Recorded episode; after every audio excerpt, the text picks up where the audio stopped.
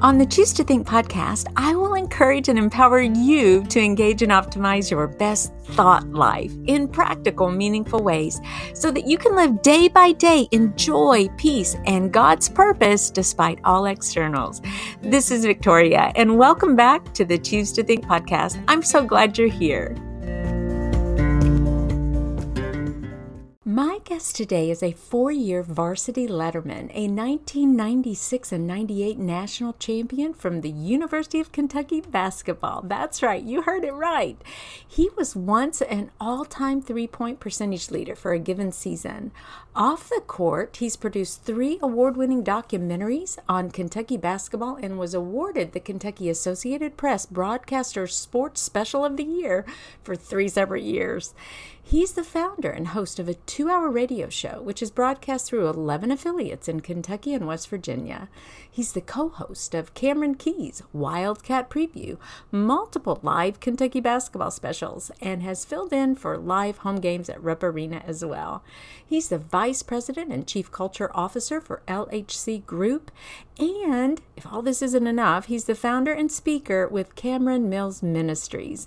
And you're thinking, wait, this can't be Cameron Mills, can it? Yes, it is. Well, listen, our conversation today took so many wild turns and twists, much like a few amazing basketball moves and maneuvers on the court. A few of our topics include the backstory to his infamous shot heard around the bluegrass and what it was like being coached by Rick Pitino. We talk expectations and mindsets, self awareness, handling criticisms when they're true, and leaving your ego, quote, on the bench. We touch on people pleasing, seeking validation from others, the importance of giving and serving, why trust is so critical, the trap of making excuses, and toward the end, he pays such a tender, heartfelt tribute to his wife, Susan. And I'm hoping I'm going to have her on the show soon as well. Not to mention, if all this isn't enough, Cameron is a masterful and engaging storyteller. You're going to love listening to him. He even offers us a lesson via the Jerry Seinfeld show. I'm officially dedicating this episode to my dad, Rexford Joseph Johnson, who has been a long standing UK fan. I'm also dedicating it to my three sons because, you know, I wanted our countless hours of playing horse in the driveway to finally be documented. Now, you're going to have to tune in to find out exactly why. And please, if you find this episode as uplifting and entertaining as I did, pass it on. Pass the link on to a friend or a family member. This episode is airing so close to Father's Day, so please dribble it on over to your papa or your husband. I promise it'll be a slam dunk if you do. Cameron, I think that you may be my most famous podcast guest ever. And I am about ready to do a back flip that you have agreed to come on the Choose to Think podcast. So I'm so grateful you're here. Thank you for coming on. Hopefully, hopefully I won't won't be the most famous when you're done with it. okay. Hopefully, somebody much more famous I am throughout your years. Okay, and so I have to tell you this also. I ask. I have three adult men sons. They're all adults. And I asked all of them, Do you remember Cameron Mills? Do you remember Cameron Mills? And they were like, mm. The oldest said, Yes, kind of. He kind of sounds familiar. And the other were like, Nah, don't remember him. So yeah, that's how it works. Listen, I was at my my second day of the my basketball camp that I put on, and this is maybe 2006. And uh, so it's the second day of camp, and it's a bunch of little kids. And the second day, uh, kid comes up to me and says, "Sir, could you please tell me which one of these guys is Cameron Mills?" and I thought, "Well, I've done a poor job of introducing myself to my camp." oh my goodness, yeah, you know, fame is rather fleeting, isn't it? But yes, it is. My goodness, you were you were, and you know, I even had to research a little bit more. I knew the name for sure, yeah. but you had the shot that was heard around the bluegrass. Is that like your claim to fame? Would you say that is what everyone thinks of when they think of Cameron Mills? Um, I, yeah, I, I guess, I guess, um, most people um, who follow Kentucky basketball, at least, I, I think most people um, don't know who I am at all, but I think Kentucky basketball fans would know. Um, but and if they do, it's going to be that they're they're going to know me for that more than anything because that's what when I'm introduced, that's what everybody talks about. The funny thing about that story is that's actually a the the title of that shot, the, the, mere fact that it has a moniker at all is ridiculous. But um, the title of that shot was actually um, given to uh, the basic story is the gentleman who took that picture of that shot. I mean, the shot gave us the lead for the first time in the game against Duke in 1998, and then we went on to win. But the only reason it's special is because it capped a 19 point comeback. However, it was the only shot I hit in the game. It wasn't the game winning shot. Um, there were still three or four minutes to play. In fact, Duke came right back and took the lead from us after I hit my shot. And if it wasn't for another shot by teammate Scott Padgett, um, who really hit he he hit a, he hit a three with 55 seconds left that gave us the lead for good. So his was the game winning shot. But the reason my shot's rememberable is um, fr- I, I, call him a friend now. He wasn't then, but he's a gentleman who owned an art store, art gallery here in Lexington at Fayette Mall called John Millard's Art Gallery. And this guy called the photographer who took a picture of that shot, and it was in Sports Illustrated. He called that gentleman and asked for the rights for it, or asked if he could buy the rights for it. And uh, the gentleman sold him the rights to it. This guy took that picture, uh, blew it up, made it a big uh, poster, and then he, um, because he's a salesman and a, and a, and a businessman, he decided, okay, we got to call this something. And so he called it the shot heard across the bluegrass. So it wasn't instantly known as the shot heard across the bluegrass after the shot. It was only named that after the print or the poster came out. Um, and is as thankful as I am for the notoriety that I get for it and that people remember me for it, um, it wasn't in my in my excuse me in my thoughts and in my head it wasn't my greatest moment as a kentucky player it wasn't the one that i'm the most proud of um, it wasn't my greatest basketball moment at uk it's just what I'm known for the most, and that's and I'm and I'm very very happy about that, and and certainly thankful for it. Um, but it's one of those things that I think the legend of it has outgrown the reality of it. Gotcha. That's an interesting backstory to that too. But what was your most proud moment then? Um, basketball wise, uh, it was um, in 1990. So my backstory is I played uh, played basketball my whole life. My dad was a college basketball player at Kentucky as well. I grew up in Kentucky and um, um, wound up. I mean, when you grow up in Kentucky, you want to play basketball for the Wildcats anyway. Most people do, at least. and um, then you got the added part of well, it's it's in my blood. It's my dad did it. He played basketball Kentucky in the '60s, and so I wanted to grow up and do the same thing. Um, but um, I, I, wasn't good enough. I mean, I was good enough to play college basketball. I was getting ready to sign sign a full ride with University of Georgia, um, but I wasn't at the Kentucky level. Um, either way, though, that's where I wanted to go. And so, long story short, my dad wound up going down, basically asking uh, the coaching staff at UK, um, "Look, Cameron is getting ready to sign with Georgia. He really wants to come here. You all aren't interested. We get that, but." What if he has a fantastic senior year? Because I was going to go into my my senior year uh, season, and if he just, you know, has this incredible year, is there any chance you guys might grow interested? Because he didn't want to sign with Georgia, and then all of a sudden you guys are interested. And they pretty well, you know, told Dad, no, no, we're, we're not going to be interested. He's a great player. We love him, but we're we've got our, you know, Jeff Sheppard is coming in as two guard. We've got Tony Delk as two guard. We don't need Cameron, and we're not going to. And in that conversation, though, Coach Pitino said, if he's so interested in coming here, why doesn't he walk on? And that hadn't even occurred uh, to dad or I, because again, you can't just walk on a team because you want to. So when they opened that invitation, I did.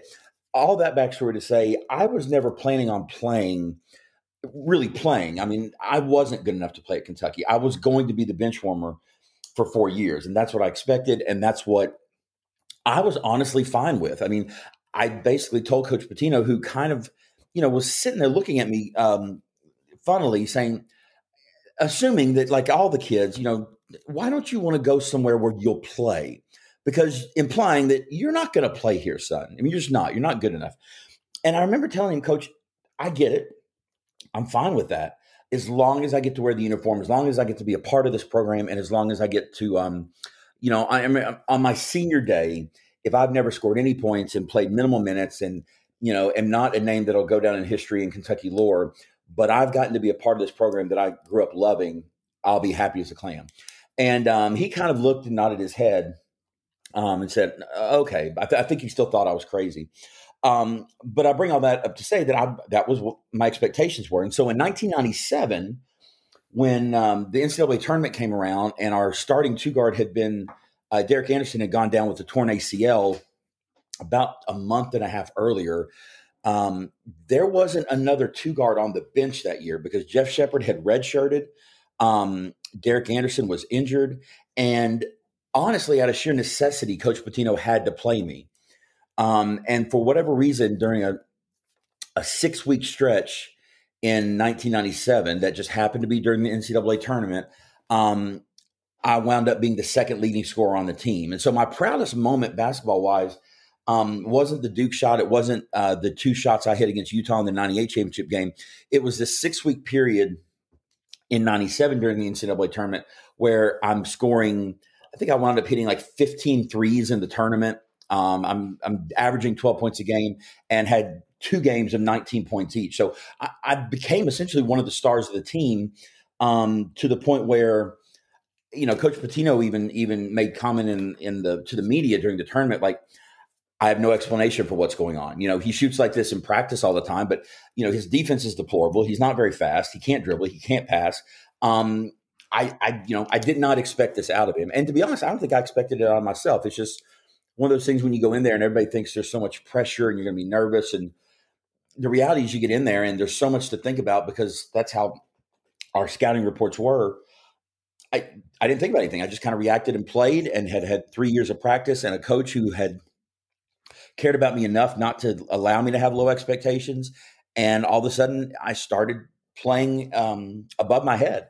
And um, unfortunately, we did not win the national championship that year. We wound up going to the championship game and losing to Arizona in double overtime, uh, or actually single overtime. But that was the most, in basketball wise, is the most proud six weeks, the most proud basketball memory I have.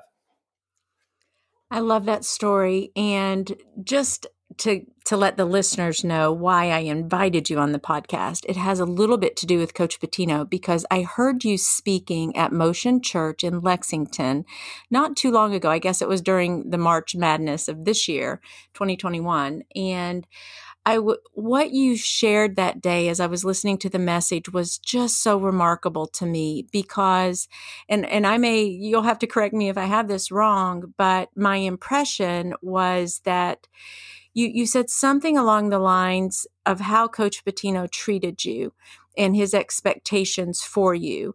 Although you just said that, you know, you kind of came out of the woodwork in mm-hmm. at this particular uh, tournament and you know at that moment but and and maybe that coach Pitino was also like wow you know what's happening here but but you said something along the lines of about mindset and how there must have been some point along the way that that coach pitino treated you like every other player on the team and he had yes. expectations of you yeah. and you also just mentioned that you kind of lived above your head and i wonder if you could talk a little bit cameron about mindset and just how important expectations really are and how it can make a difference in you know yes you're a sports player but also just in life in general. What what is such a you know what's the big deal about mindsets and expectations? Um well i mean i, I think basically basically it's you know you are going to perform no matter what you do. You're going to perform at the level you think you're capable of, of performing or less than most often. I mean, it's I, I, there's so much. You know, you watch, and I'll use college basketball as an example because that's what I did, but I think it applies to everywhere. Um, so much of when you are in competition with someone, whether that's another company, whether that's um, a, a, you know a, a, defensive person in front of you trying to keep you from the basket or getting your shot off, um, or just looking sitting on the sitting over on the side of a basketball court watching the current UK players play you're going to jump in and play with those players at the level you feel like you're capable of. And so my freshman year I watched these guys play because I did not practice much even. That's you know you you got not only did I not play my freshman year I barely practiced because there are so many talented guys. And I would sit there and I would think yeah, I, I, made the right move being here because who would turn down an opportunity to play for the Wildcats? But I'm never to be a, I'm never I'm never to be one of these guys, right? And that was my attitude, and it was an, a very accurate attitude, I would say, um, because I wasn't good enough to play there. I did not have the speed, quickness, agility um, athleticism that my teammates did. What I did have though was, um, and I, I use this now, and I think it's a very healthy way. But I had a great fear of um, my coach. Basically, I, I, had a great fear of um, not living up to, I guess, expectations. And when Coach Pitino would not, and the thing is, um, I didn't wind up. I didn't. I didn't. I wasn't thankful for this at the time. I, I, I did not like being coached the way Coach Pitino coached people because he was not nice. He was not understanding. He was not, um, you know, he, he was not kind in, in a sense. He he basically uh, very quickly, very loudly, and very um, vulgarly sometimes, uh, most of the time, he would tell you, "This is what I expect. This is what you're doing wrong. This is what I expect you to do from now on." And the way he would say these things made you feel like well, I'm just the dumbest or the worst person in the world. And um, I hated it at the time. But what, and I remember, I think my freshman year, I went home five times to my parents because I lived here in Lexington, just crying. Just, I, I just can't deal with this um, being treated this way. I, I feel like he hates me. Thankfully, my mom and dad would not let me quit because they knew it was a dream of mine. My dad, of course, would, you know, take me aside and say, look, you know, Adolph Rupp was the same way, and that's who he played for um, which didn't offer me any consolation really whatsoever. But um, they would not let me quit, is the point. And so, what you wind up learning, at least in this situation for me, was particularly with Coach Pitino, he um, he as much as it sounds like it, as much as you think he does, he actually does not hate you. He is just very intense. Um, he has a very direct and um, um, loud way of sharing your mistakes with you. But, and you don't know this at the beginning, but you learn this within a year at least. It's not personal. He does not, in fact, hate you. In fact, he loves you. It's just that he's got 15 guys. We've got five months to take this team and turn them into hopefully a national championship team, which is the expectation every year at Kentucky, and certainly was back in those days too. And so he's look, we got to do this quick. I mean, you've got to get better quick, quickly. The thing is, though, is I didn't understand why he was spending so much time on me because I wasn't going to bring us a national championship. I wasn't going to play. But he would not let me have that mindset. And it's even it's not that he even ever said that to me. He never said to me, You're you're you're aiming too low. It was just he coached me at the same level with the same expectations that he had for the guys that would wind up going on to the NBA. At the time, I didn't realize that what he was that's what he was doing. And at the time, um, I, I I didn't appreciate it at all three or four years ago, honestly, is when I kind of came to the conclusion of, you know, everything I have as far as my career at UK, I owe to him because, yeah, I did the work, but I didn't do it voluntarily. I mean, it's not like I, it's not like I, all right, I got to, you know what? If I want to get better, I'm going to have to go in the gym 6 a.m. this morning before my teammates get there and get 500 jump shots off before they arrive. I got to get in some extra work. I didn't do that. It's just that I did what he asked me to even though I did it, you know, I was not happy about it, I did it begrudgingly. I did what he's told me to do um, because honestly, I felt there was no other choice. And so I think what happened was when you are when you have no choice, there's a line, and I don't know, um, Victoria, I don't know if you if you're a Seinfeld fan or not, but there is a line from a Seinfeld episode where Kramer um, starts wearing these what he calls plyometric shoes, and they're these stupid shoes that supposedly and they actually existed, but they they have a big kind of platform on the on the front on the sole of the shoe, just on the front end though, and so basically there's no heel or there's a dip between you know like a th- two inch dip between where your heel is and where the ground is, and so basically you're having to use your calves to walk. And the whole idea was it would strengthen your calves a great deal.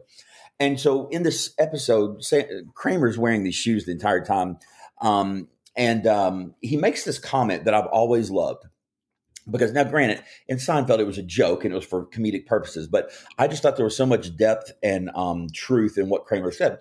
So he's George Costanza says something to Kramer about how silly he looks or what are you wearing? And he says, um, Oh, they're my training shoes. And George says, Training shoes? He says, Yes, they're plyometric, whatever that means. And uh, George says, plyometric. And then Kramer says this brilliant line. He says, Yes, the muscle has to either grow or die. And I thought, that's that's my that's my career at UK is that I had no choice but to either get better or quit. Coach Pitino was not going to allow me to be average. He was not going to allow me to stagnate. He was not going to allow me to not improve. So either I had to quit or I was going to get better, and there was no third option. That is a wonderful story. And I, I'm trying to, I'm racking my brain trying to remember that particular one. I sort of remember it, but. It was the Jimmy one. I don't know if you watched it, but Jimmy does this, Jimmy does that. I forget yeah, the name of it. Right. Oh my goodness. Yeah. And that is definitely true. We we have a choice in the matter in the sense of we kind of get to choose am I going to grow or am I just going to stay stuck or quit? And I want to kind of pull that apart a little bit and can you make any application of of all of this to like your life right now in 2021? Oh, yeah. yeah. Oh, okay, tell us about that. Well, I, I think that's probably the biggest. It's easy to say that right now because it's on the top of my mind, but I, I, would say it's one of the most important, if not the, um, maybe not. Let's let's let me say it this way for accuracy. It's probably in the the top three of the most important, biggest lessons I've learned in my life, um, and that is, I think we live in a day and age, and I think it gets worse and worse every year, where we care so much about how someone feels that um, because we don't want to hurt feelings. We don't want to um, um, we don't want to insult anyone. And and I'm not saying we should, but I think our fear of doing that sometimes, especially now, you get on social media and there's nobody cares whatsoever about hurting someone's feelings. Um, everybody's reacting out of anger and bitterness and um, and in the in the protectiveness of anonymity. Um, but in personal relationships, in work relationships, in career relationships, in spiritual relationships, um, we're far too concerned. We we don't want to look at someone and say you're you're doing this wrong because you know we have been taught and told constantly we're not supposed to judge people. Um, you know, we're not. You know, we're, we're supposed to take the the this um, before we take the speck out of our brother's eye. We're supposed to look at the log on our own, and all that's true. But what it does is it keeps anyone from, unless they give you permission, which maybe is important, from ever ha- holding anyone accountable for anything. And so I I didn't realize how important that was until Coach Pitino um, basically did not care what I thought of him or whether or not, you know, he just said, look, I'm going to tell you at every moment of every day what you're doing wrong. You have the choice of whether or not you're going to correct it or continue to live in um, averageness. And that's not just a lesson for basketball. It's everything. I mean, I'm 45 years old, and my, my wife, I'm, I'm recently married, and um, my wife and I, one of the things we talk about all the time is the importance in each other, in our marriage, um, in our careers, the importance of self awareness, right? Is that, am I the kind of person or is she the kind of person? And thankfully, she is not. And I, I, I hope I am not to her we all have the ability and the desire to, when we're told we're wrong, we bow up. We refuse to listen. We, our pride and our ego take precedence. And instead of listening to what someone who might be offering some very valuable information, we just, you know, completely um, discard what they're saying. And then we start judging or evaluating their motivations, right?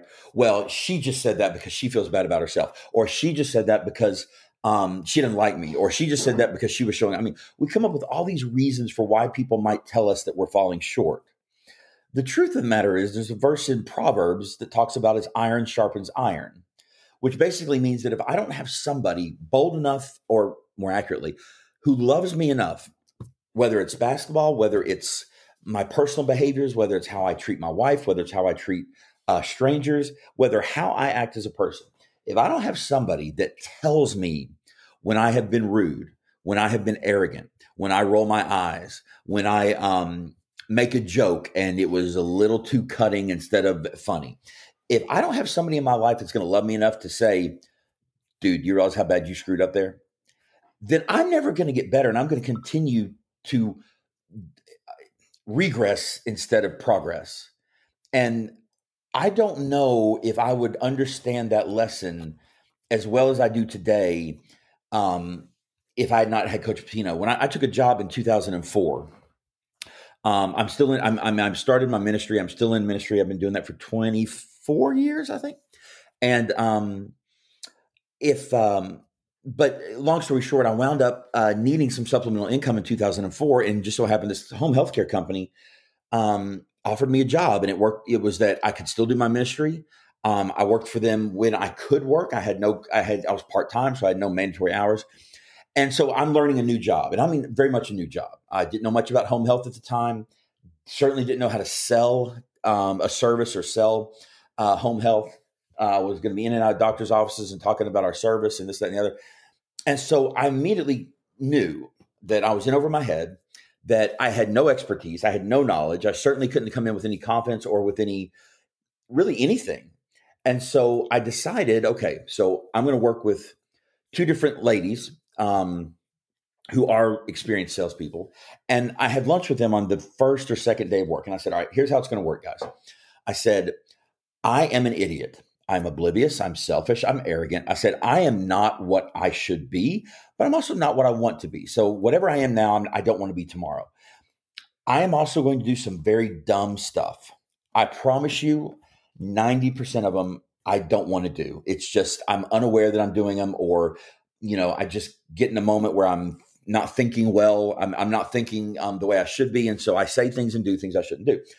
I am giving both of you all full permission to be my mother, to take me aside, try to do it privately if you can. If you have to do it publicly, then by, then do it publicly because I would rather be corrected in the moment than be corrected when the moment is over and I cannot apologize or do something about it. And so I told them both very seriously that as long as I'm here, you have permission to tell me when I'm screwing up. And I will tell you that sometimes I'm I might not react well. And I promise you that's more than likely going to be out of embarrassment than it is out of um um uh in that I don't think I'm wrong. So I wound up doing that. And it was one of the wisest things I've ever done. And I've continued to do that because I've got a mom who doesn't need my permission to tell me when I'm wrong. Um, my wife, um, she does not need my per- permission to tell me that I'm wrong and that I'm messing up. But even then, I wind up telling her over and over again, I need you to tell me when I'm messing up. And I think that's a lesson that if more people learned, and by the way, let me add this. I'm not saying I learned, I learned, I, I'm, I'm always, um, acting in this capacity of, you know, teach me, teach me, teach me. I should be, but my ego gets a hold of me sometimes too when I think I've got an expertise that I may or may not have. But I think there are far too many people in um, our world who I would guess their insecurity is so high that their expertise in I know everything and I am above being told that I'm wrong is the most, I mean, it's the biggest thing in their life. And as a result of that, they never get better. They, they never improve. And so, um, in anything. And so, I think a lot of times there are things that we will take criticism of. But man, I think there's so many things, Victoria, that I just think we are we can be such insecure people that we're unwilling to be coached. And I, I, it's it's such an attitude of of failure to say that let your ego build up so much so that you know what I, I got this. I'm smart enough to, to figure this out. I'm i'm a good enough person to figure this out. Well i am not. And um, i was i was pretty well convinced of that in a basketball world in 19 uh, from 1995 or 1994 to 1998 um, and i think it's just it, it kind of overwhelmed me to the point of wait a minute i went from being an average basketball player certainly on the scheme of or on the level of division one at kentucky to being um, the th- second leading scorer on the team during the 1997 national champion or national tur- ncaa tournament. Um, i wound up holding two three-point shooting records at the University of Kentucky. I still have one of them.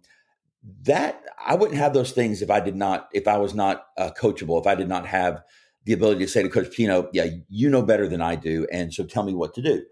But the reality is, that's all life. Um, I am not the husband today I want to be tomorrow. And if my wife doesn't love me enough to say, I don't appreciate the way you did this. I don't appreciate the way you talked to me. Babe, could you please empty the dishes? Um, you know, you haven't done laundry in a couple days. This is, you know, your turn. That's not nagging. I, I, I don't like it when people use the word nagging. That's coaching. You need to do this. Now, I can take it however I want. But the failure is to get my feelings hurt, to get upset, to turn around and say, well, you didn't do this.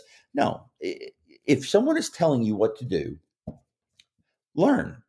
Um, just take it in and say, okay, is this is this true? And then do I need to make any corrections? I can't stand, Victoria, the phrase constructive criticism. I hate the phrase. To me, the phrase is it's it's faulty. It's it's it's a lie, and it implies that criticism is not always instructive because it always is. It may not be true, but it is always constructive. No matter what someone says to me, whether they mean it in hate, anger, um, to hurt my feelings, or in love, no matter what someone says to me, how I respond to that is up to me. So they may mean they may say something to me that hurts my feelings. That may be their intent, but what they say to me may be true. When I when I was at UK, I remember uh, one of my teammates in particular was constantly, constantly um, beating me up about saying I had bad breath.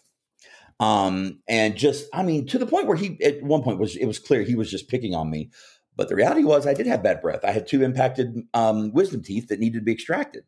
And had he not told me that, and I not eventually got so sick of hearing it that I went to the dentist and said, "Look, apparently I have bad breath. I need to be something. You know, can you do something?" And he said, "Oh, you got two impacted molars here. They need to be taken out." Well, I wouldn't have known that unless I had somebody, whether they meant to hurt my feelings or not, point it out. Oh my goodness, this my head's just spinning, Cameron, because I think you're right. You mentioned the word wisdom, and that sounds so wise to do. And the humility that's involved in that is also such a valued Christian characteristic and mm-hmm. character trait.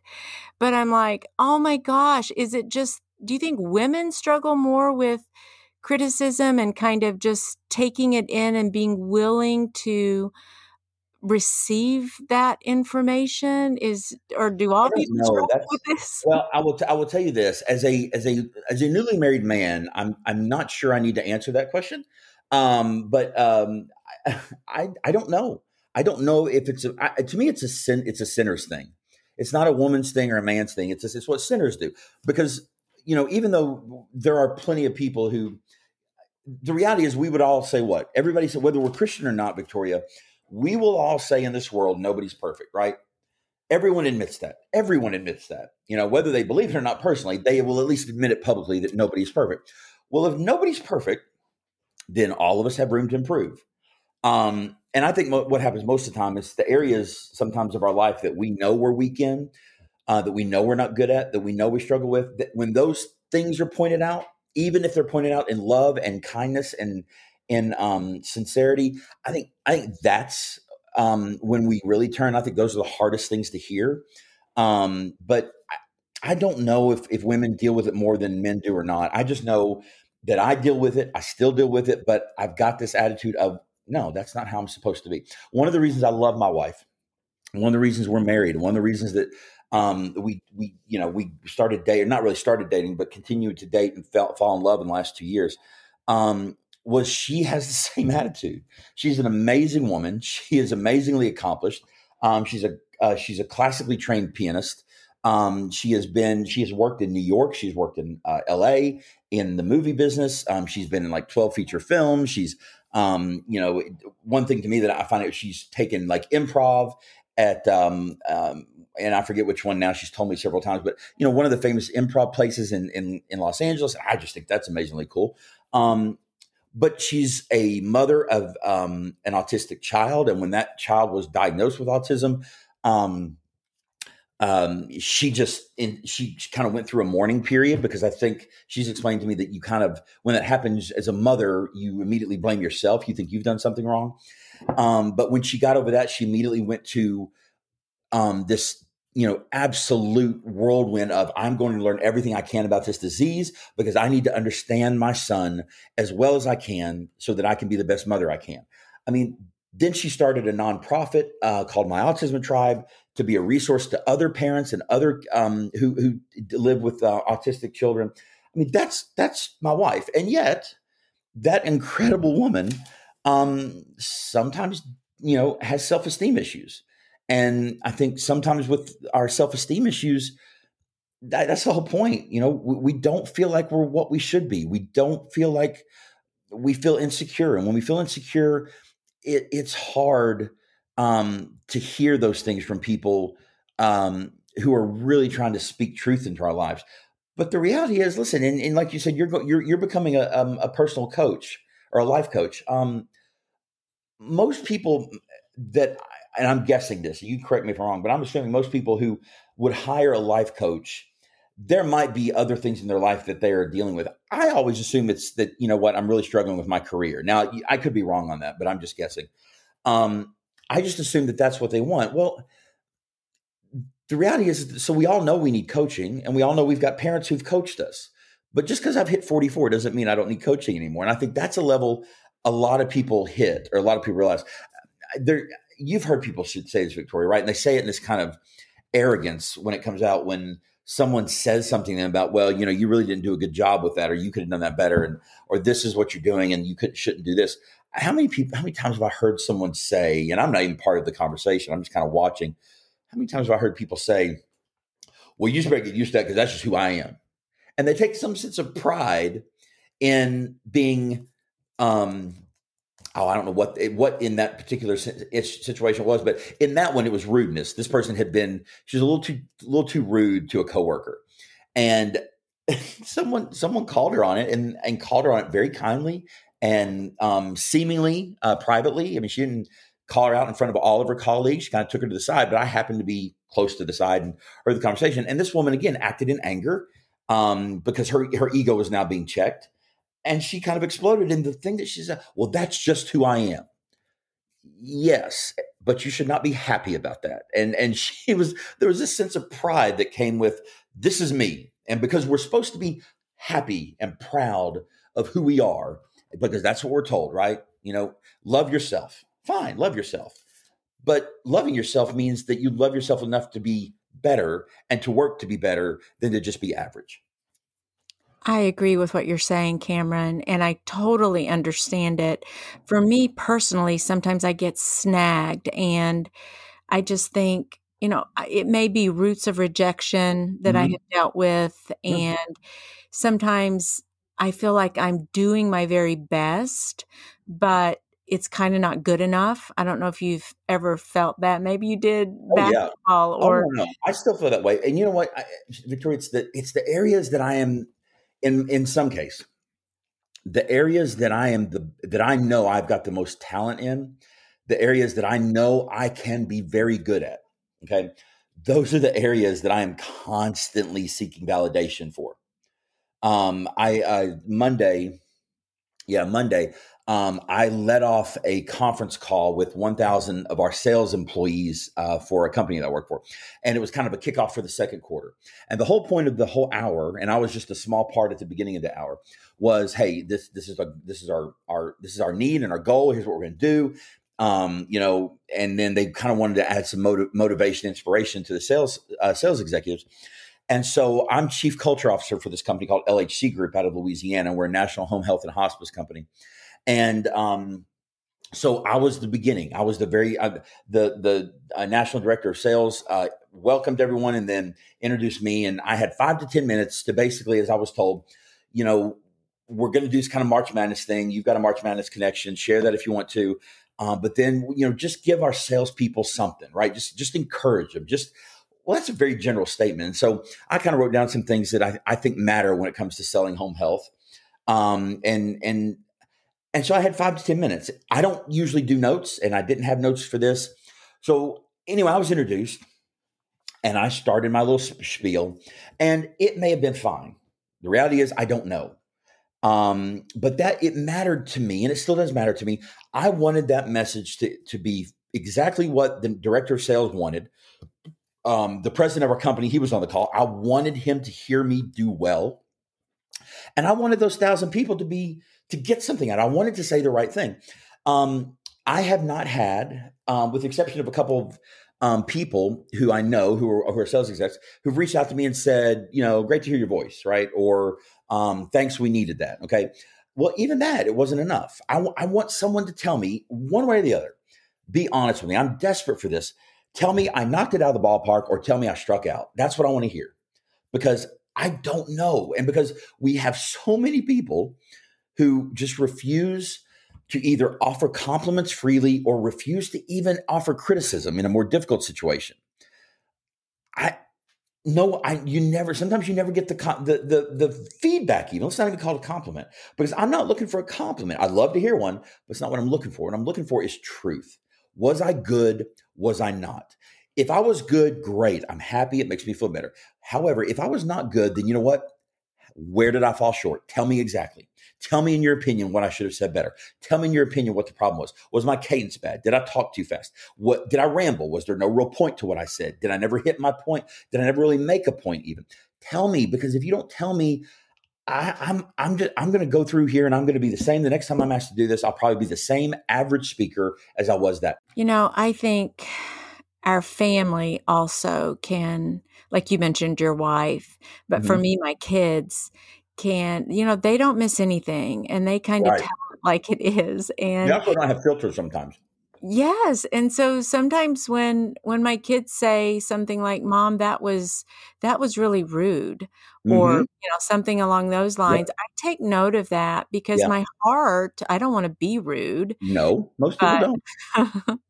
but anyway, so and you know, I think also speaking of where we're really passionate in our expertise and so forth, I went to Colombia in South America in 20 I think it was 2016 and I went to to get certification as an ESL instructor or teacher. It's through Cambridge University and they have a program. They have programs all over the world and I happened to choose that place and I we did our capstone presentation and I was so convinced because you know I have like at that point, I had 25 years of teaching experience yeah. on the college campus. I teach Spanish. I love what I do. I love teaching. And boy, I miss this critical element in my presentation. Yeah. and the presentation was it was wonderful. There was student engagement. They were learning. It was it was beyond fun. There was a lot of laughter. And the whole week or actually it was longer than that. It was like 6 week program or whatever. And I wanted an S plus. That was the highest grade you could get. It was an yeah. S plus. Yeah. And I knew I was going to nail it on this yeah. last yeah. thing. and it was on this presentation that there was a representative from England who came to observe and and I was selected to be the presenter for that observation. So I knew that I had something going in my, you know, something was going right and oh my goodness, I missed this critical element. But in my mind, as I was doing it, I reckoned that it would be okay to omit this one thing. Yeah, and, you did it on purpose. Yes, I knew okay. that. I, yeah. I, I thought, well, sort of, I did. I just yeah. minimized the the value, but it it it kept me from that S plus, uh-huh. and it was a critical thing that I that I left out. But I thought I took care of it in another way, and I improvised, which is what I do all the time in front of sure. students. You know, and it it wrecked me. Yeah, and I did had to process did you, that. Did you at least get an S? I, I got an S. Yes, I did get an S. Mm, so you did fantastic, but you didn't. You didn't. In my world, that would be okay. I, I hit a I hit a triple off the wall, but I didn't get the home run right yeah exactly yeah. and but i had to process that because as a as a believer mm-hmm. even and i cried and my yep. classmates this is just you know I'm I'm in my 50s and so you would think that I would have this level of maturity or something to deal with some, you know, like yeah. I'm I, good grief. And, but it was like a dagger to my heart. Yeah. And I processed that when I got back to the States and, and really had to dig deep on that. And it, I realized it was coming from a root, just that nasty root of rejection that where where I, I want to please people and I want to do really well and I, I need that mm-hmm. affirmation and I need that encouragement. We do, but I missed I was missing God in that equation. And uh, because the Bible oh, even yeah. says that the fear of man is a snare. yeah. yeah. Yeah. So but, but it's and, and, that's the kind of funny thing is that we sit there and say, I remember the phrase, and, and sadly, I don't know if this is scripture or if it's in a hymn or maybe a worship song, but it, it talks about Jesus being the lifter of our heads. Mm-hmm. And that's absolutely when I'm at my most worldly, um, those things tend to matter. And and on some level, and this is where it gets tricky, on some level, it does matter that we're at our best, right? It does matter that we're at least prepared. It does matter that we are, you know, you know, you made it sounds like a a a conscious decision to omit something that you thought you took care of in something else. Okay, so um, but apparently you didn't, right? So, but you were still prepared. You still, you know, you you you got an S. I mean, but I think what you're saying is the crying and the re- maybe the rejection or the failure you felt was more of a result of the the absence of God in that moment, right? Because that's on some level, and it's funny. My wife and I were talking about this a couple nights ago. There, on some level, there's this question of, um, and it's a different topic, but it's so similar. Yes, I'm forgiven, and yes, God loves me, but I'm not to wallow in the averageness of which He is able to love me in right now.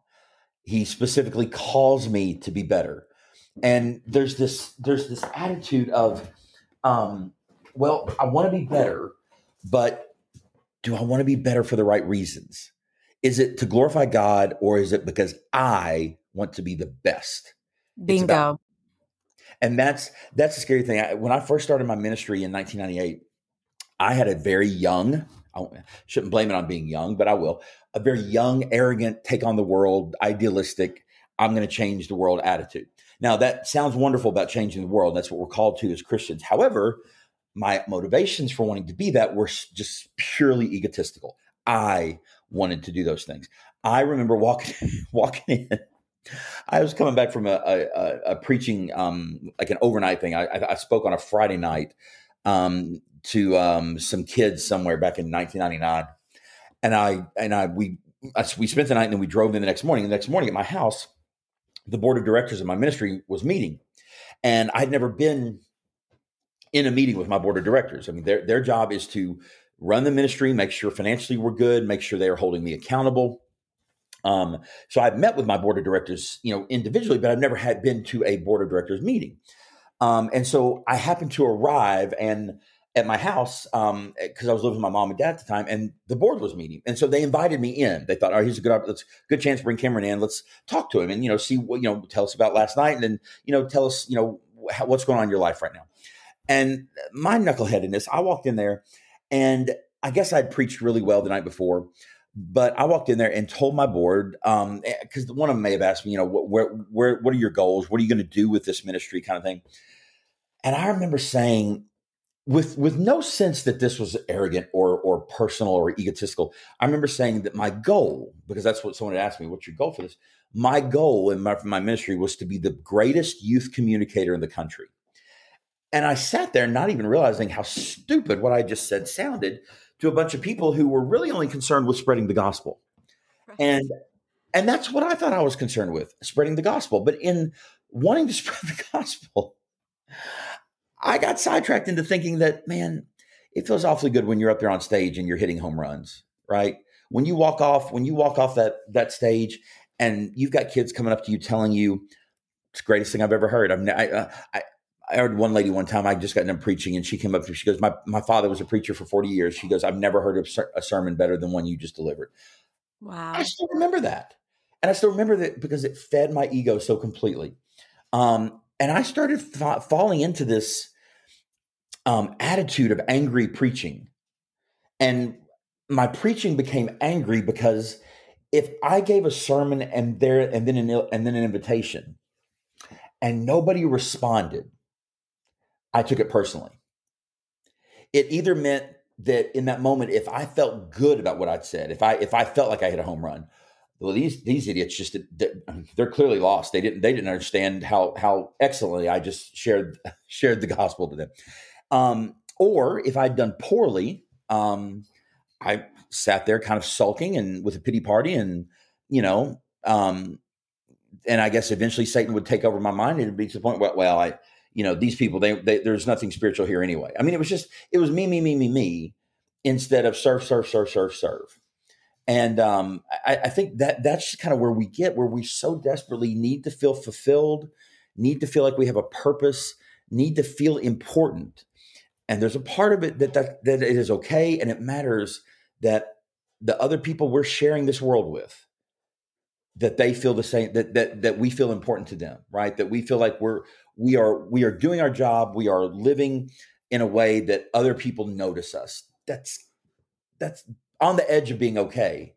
But that's not the that's not the reason we exist. We exist to give God glory, uh, not to necessarily live in a sense of bring, bringing glory to ourselves. My very first sermon ever um, was a um, I was 12 years old, and my mother had even written. It hadn't wasn't anything I had I had written. My mother had written the sermon, and um, I remember getting up at uh, this in this church that I attended, and I said something funny. And there were two services. There was the 9 a.m. and 11 a.m. I said something funny as I took the the the podium the, or the pulpit, and everybody laughed. And I remember that thinking that in that moment, I remember thinking this is the most amazing, powerful moment of my life that I just made this room full of people laugh. And so in between services, I went to my youth pastor and I had another idea. I was going to do something else funny instead of the last funny thing, right? Who wants to repeat the same joke? So I had something else funny. And my youth pastor said to me as he heard what I was going to say, because I was getting permission, What do you think if I did this? And he stopped and he looked at me. He said, Well, let me ask you a question. He said, What is the purpose of your statement? He said, Is it for God's glory or yours? And I just kind of tucked my tail and walked away because I knew exactly why I was trying to make people laugh. It wasn't to add some sort of, you know, lightness to my message. It wasn't to kind of pull in some attention. I just wanted them to laugh at me. I wanted them to think I was funny. And it was completely arrogant and egotistical. Wow. I, I feel like you're coaching me in a way, Cameron. You know, you're you're just a complete stranger to me, really. And I'm blown away by how personable you are. And I've I have a lot yet to learn about you. I think the only thing that might make any interview with you better is to also have your wife on the show. That would be like, yes, oh would. my goodness, that'll be our next one then because you you share things and tell stories that are remarkable and easy to remember and the applications that you pull to them are just critical even in helping us to understand the point and and i really i don't want to praise you too much right but Listen, there, you you're welcome to because I promise you, God will come along in a little while and humiliate me. okay, yeah, you know, I do make it a point to try to bless my guests, though, and I do that with the words I say, and I try to say that in all sincerity because our words are powerful, and there is life and death in our words. So, mm-hmm. I really have taken that to heart to where I just want to just get a little glimpse of of what someone a guest may be offering mm-hmm. that is is well, important you definitely need to and and um she actually just walked in front of me but um and i'm not saying this just for her, her to hear it because I'll, I'll tell her anyway but you definitely need to have her on because she is um um I've never met anybody like her. I mean, I, have never, I, in Victoria, you probably, if you don't know much about me, you don't know much about my past. I went through a divorce in 2003 after only being married three years. Mm-hmm. Um, and there's a whole lot of detail in that that I'll I, I, I won't bore you with now. But um, I was devastated and basically went 17 years, um, not really thinking, not really sure if I'd ever remarry. I mean, I, it was it wasn't that I was against it. It wasn't that I was for it. It was that um, I just I didn't trust, and a lot of that had to do with with my ex wife. But I, I just didn't trust um, for a long time I didn't trust women, and then I, I, guess I got over that. But then what I didn't trust is my ability to pick someone that was actually good for me or, or better yet uh, my ability to hear god say this is this is this is yours right? And and my ability for, uh, let me say that a different way. My ability to hear god say this is who i have for you. Um and um because i had been really really bad at that in, in the women that i dated after my marriage um and that kind of thing. Um and then I got to the point where I was like, and, and, there's probably some arrogance in this, but in everything we've talked about as well, I think there's some truth in this there are very few people um well how about i say this way? I did not expect at 45 years old to come across a woman who had everything. Um everything that i wanted everything that i needed um everything everything that eh, you know that things that i didn't know that i needed. Like i was 45 and i didn't have kids and i didn't want to have kids. Or it's not i didn't want to it's that i was i didn't know right? I mean i was 45 and single or 44 and single at the time, I, I, I, had a step that had to happen first before I was going to have kids. So I wasn't even prepared to talk about kids until I made that step, but I wasn't sure I was going to get married. So I wasn't sure if I was going to make that step. Um, and then all of a sudden, God puts this woman in my life. And even at the beginning, when he put her in my life, I ran um, because I, there was just something different about her. And that difference was like, oh, this this girl is actually marryable. Like I dated other girls, and uh, sadly to say, I I think I dated some of them because yeah, this not, this isn't going to go anywhere, right? I don't have a I don't have a chance of getting hurt the way I did in my first marriage because I, this girl and I are never getting married, um, which in the spiritual sense makes no sense whatsoever why you would date him. But I'm I'm a man and I'm selfish and arrogant and oblivious and stupid and so I wasn't looking. And then all of a sudden he puts this woman in my life and immediately once I'm once I met her actually and it's it's a really long story Victoria so I really would love it if you'd have her on and maybe she could tell our story as part of her own story. Um, but um, we finally we had a couple friends who were forcing us together and I think because they were forcing us together in the sense they were both saying you're perfect for each other. Um, neither one of us and, and she she had been through a divorce too and so neither one of us were really thinking like, okay, I'm yeah, I'm sure this one is different. More than likely, they're probably just like the rest. Um, and so, and then we felt the pressure of these two uh, friends pull, putting us together or pushing us together, and we just kind of both rebelled. And then my wife, or at the time, my friend uh, Susan, um, texted me and said, "Look, it's clearly getting awkward between us because of what our friends are doing and trying to force us together. Um, can you and I just go have coffee and just kind of just the two of us talk? And you know, because every time we're around them and we're talking, they they stop talking so they can hear us talk, and then they start asking us stupid, embarrassing questions, leading questions, obviously trying to you know force us into some sort of um, emotional intimacy in the middle of a dinner um, at a restaurant. And so Susan texted me, and we wound up going to, or I, I think I had responded back to her um, perfect idea. I said, but instead of coffee, let's go to dinner. Um, simply because I was gone during most days and dinner would make sense. And and I felt like it needed to be dinner as well. So we wound up going to dinner here in Lexington one night. Um, I think it was uh, October 18th. Mm. Babe, is that right? yeah, I checked. October 18th. Okay. Uh, and uh, we wound up having a five hour date um, that was nothing but just conversation. We, ju- we we laid everything out on the table, or almost everything. A couple things came later, but laid so much of our garbage and so much of our baggage out on the table. So much so much of our fear, and it was actually this wonderful thing because I'm not sure. Even, I don't.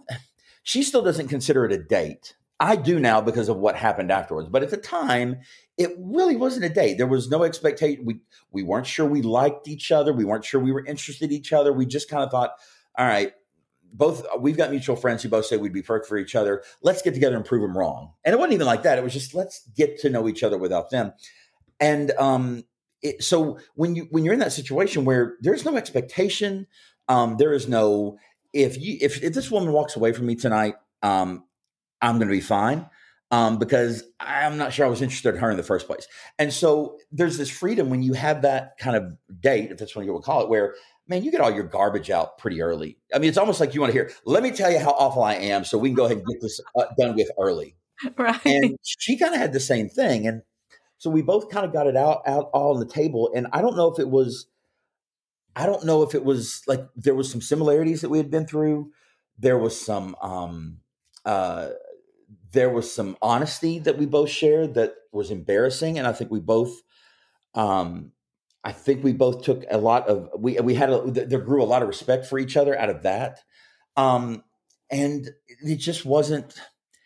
It, it, I don't know. I didn't expect a five hour date that night. I don't know what I expected, but what I what I found that night was a girl, frighteningly, um, that oh, there actually is my my friends might be right. Um, there's something different about this girl. Well, that instantly put her in the marryable category, right? And for the first time in a long time, um, oh, this girl's married. I mean, this I could I could see myself with her. Um, I mean, she seems like, and it, that even scared me, you know. But it didn't scare me enough to chase me away. It scared me enough to be very, very cautious um, with her for a while.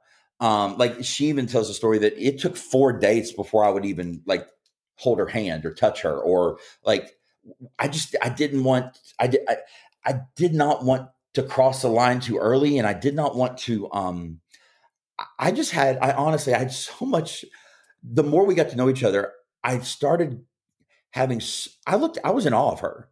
And it was almost like she was this um this like, and this this is going to sound way overly and, and, purposefully romantic, and I do not mean it that way for either of you because I, I, know she can sit in there and hear me right now.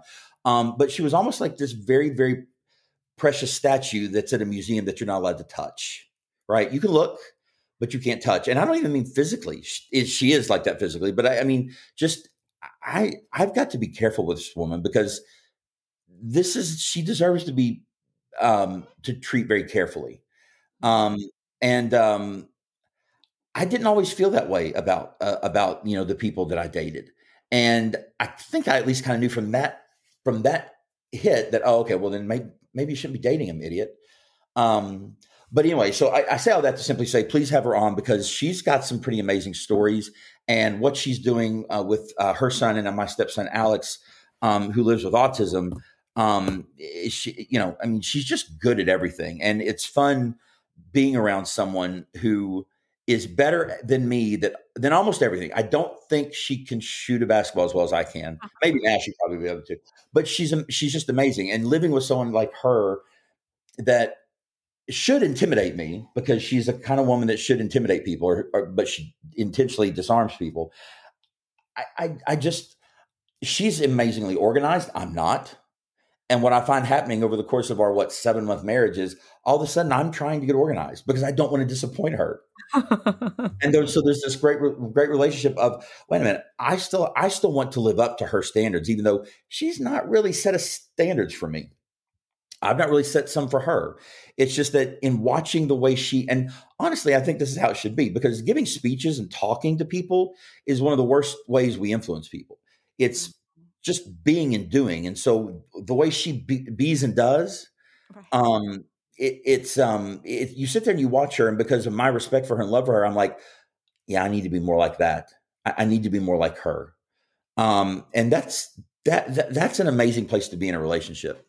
It sounds like it. You have a beautiful relationship going on. I, I, love to hear that. I've just been grinning ear to ear, and I'm sure that that she must be so pleased and just blessed by what how you spoke of her and everything. And before before we close up, um, one thing I have to just get this out right now, just in case my boys are listening. This is for Will, Getty, and Matthew. Uh, the one who'll probably listen will be Will, but I have to tell you that I could beat throwing a basketball all the neighborhood kids for years. I could beat them at horse.